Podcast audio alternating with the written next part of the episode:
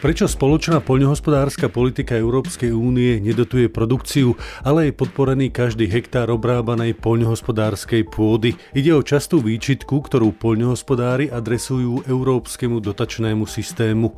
Podporu produkcie by množstvo poľnohospodárov riešilo zvrátenie napríklad negatívnej obchodnej bilancie Slovenska s agrokomoditami. To tu však už raz bolo. História odpovedá na mnohé otázky, ktoré si pravdepodobne so spoločnou agrárnou politikou kladieme. Spoločná poľnohospodárska politika je staršia dáma, ktorá v tomto roku oslavuje 60. narodeniny. Aby oslovila aj súčasníkov, neustále sa musí niečo nové učiť, udržievať, jednoducho byť aktuálna.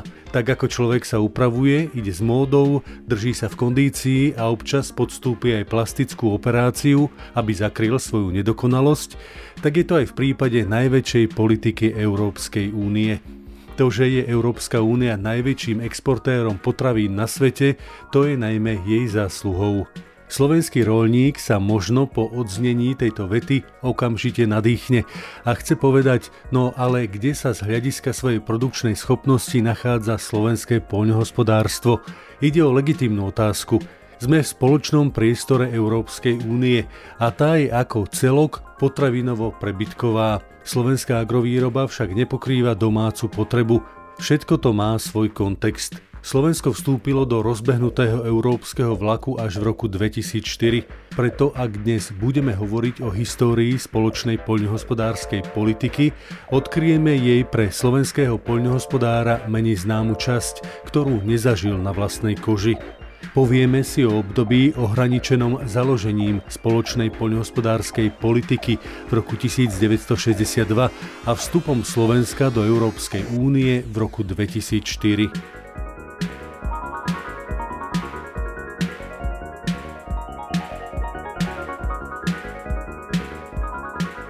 Spoločná poľnohospodárska politika vznikla ako bezprostredná reakcia na situáciu po druhej svetovej vojne, výsledkom ktorej bol okrem iného nedostatok potravín a vyľudňovania vidieckých oblastí Európy.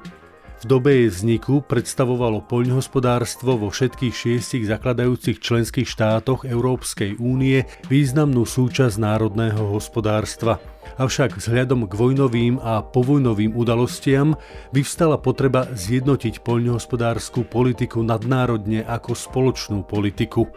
Hlavným cieľom sa v tomto období stalo zabezpečenie výživy obyvateľstva. Ako uvádza publikácia Lucie Palšovej a Ľubice Hromanovskej, spoločná poľnohospodárska politika a jej realizácia v podmienkach Slovenskej republiky, hlavné princípy spoločnej poľnohospodárskej politiky boli stanovené takto. Jednotný trh, teda spoločná poľnohospodárska politika, založená na princípe voľného pohybu poľnohospodárskych výrobkov vo vnútri Európskej únie, preferencie spoločenstva, teda ochrana vnútorného trhu členských krajín Európskej únie, poľnohospodárskych plodín clami voči tretím krajinám a finančná solidarita, teda financovanie opatrení spoločnej poľnohospodárskej politiky zo spoločného rozpočtu Európskej únie.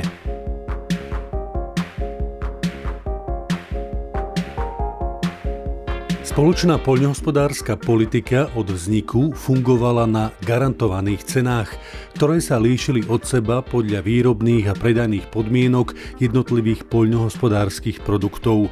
Vplyvom pokroku v genetike či zlepšovaniu poľnohospodárskej techniky sa zvýšila produkcia poľnohospodárskych výrobkov.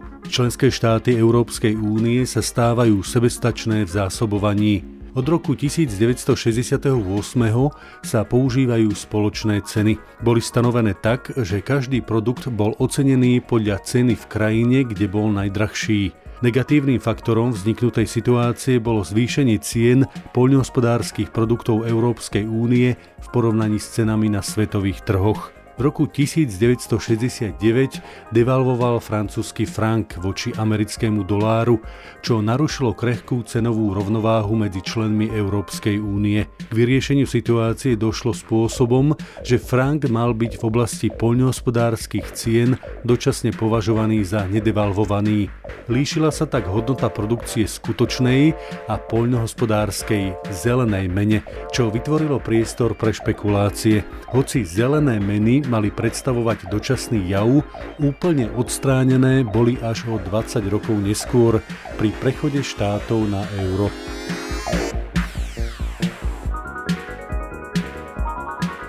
V 70. a 80. rokoch pokračovalo prehlbovanie prebytkov poľnohospodárskych výrobkov.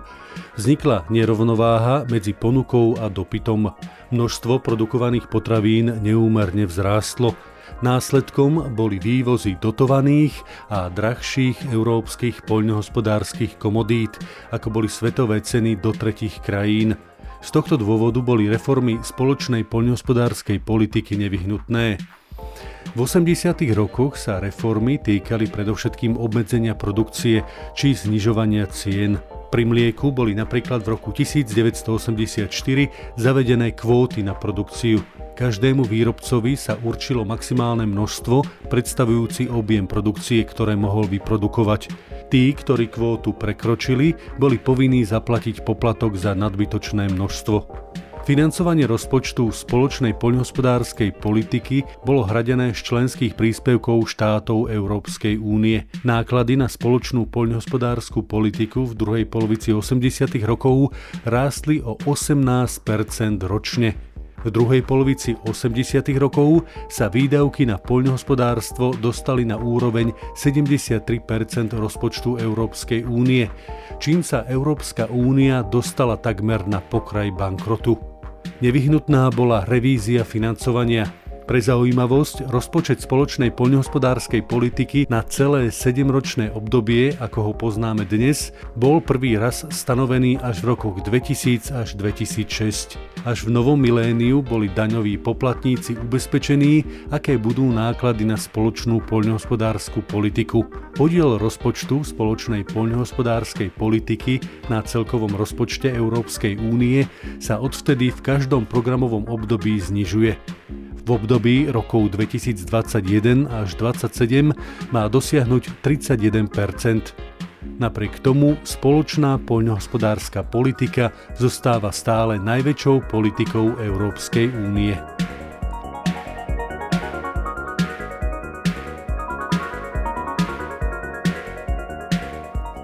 Ak sa vrátime do obdobia prelomu 80. a 90. rokov, je zrejmé, že spoločná poľnohospodárska politika potrebuje zásadnú zmenu. Čím viac poľnohospodári dotovaných produktov vyrábajú, ktoré nie je možné umiestňovať na trh, tým viac to zaťažuje európsky rozpočet.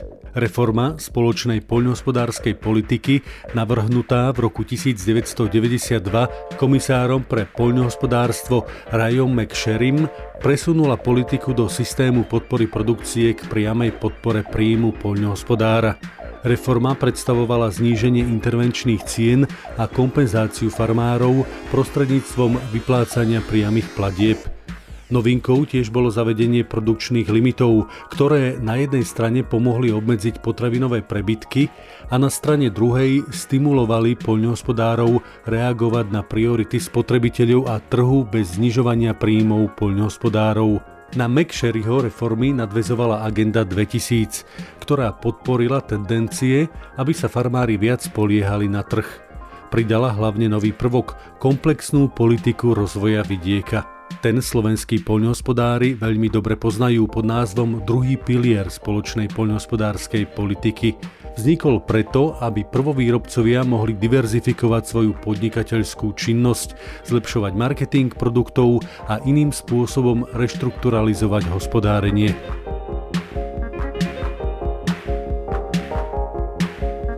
Posledná reforma spoločnej poľnohospodárskej politiky pred vstupom Slovenska do Európskej únie nastala v roku 2003.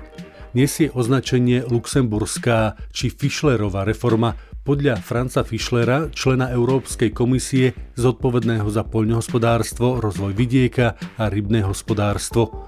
Kľúčovým prvkom sa stalo zjednodušenie podpory pre poľnohospodárov zavedením jednotnej platby na farmu – Platby určené poľnohospodárom prestali byť viazané na produkciu. Ak chcú poľnohospodári získať zo strany Európskej únie podporu príjmov, musia dodržiavať súbor základných pravidiel. Vzťah medzi rešpektovaním týchto pravidiel a podporou pre poľnohospodárov sa nazýva krížové plnenie.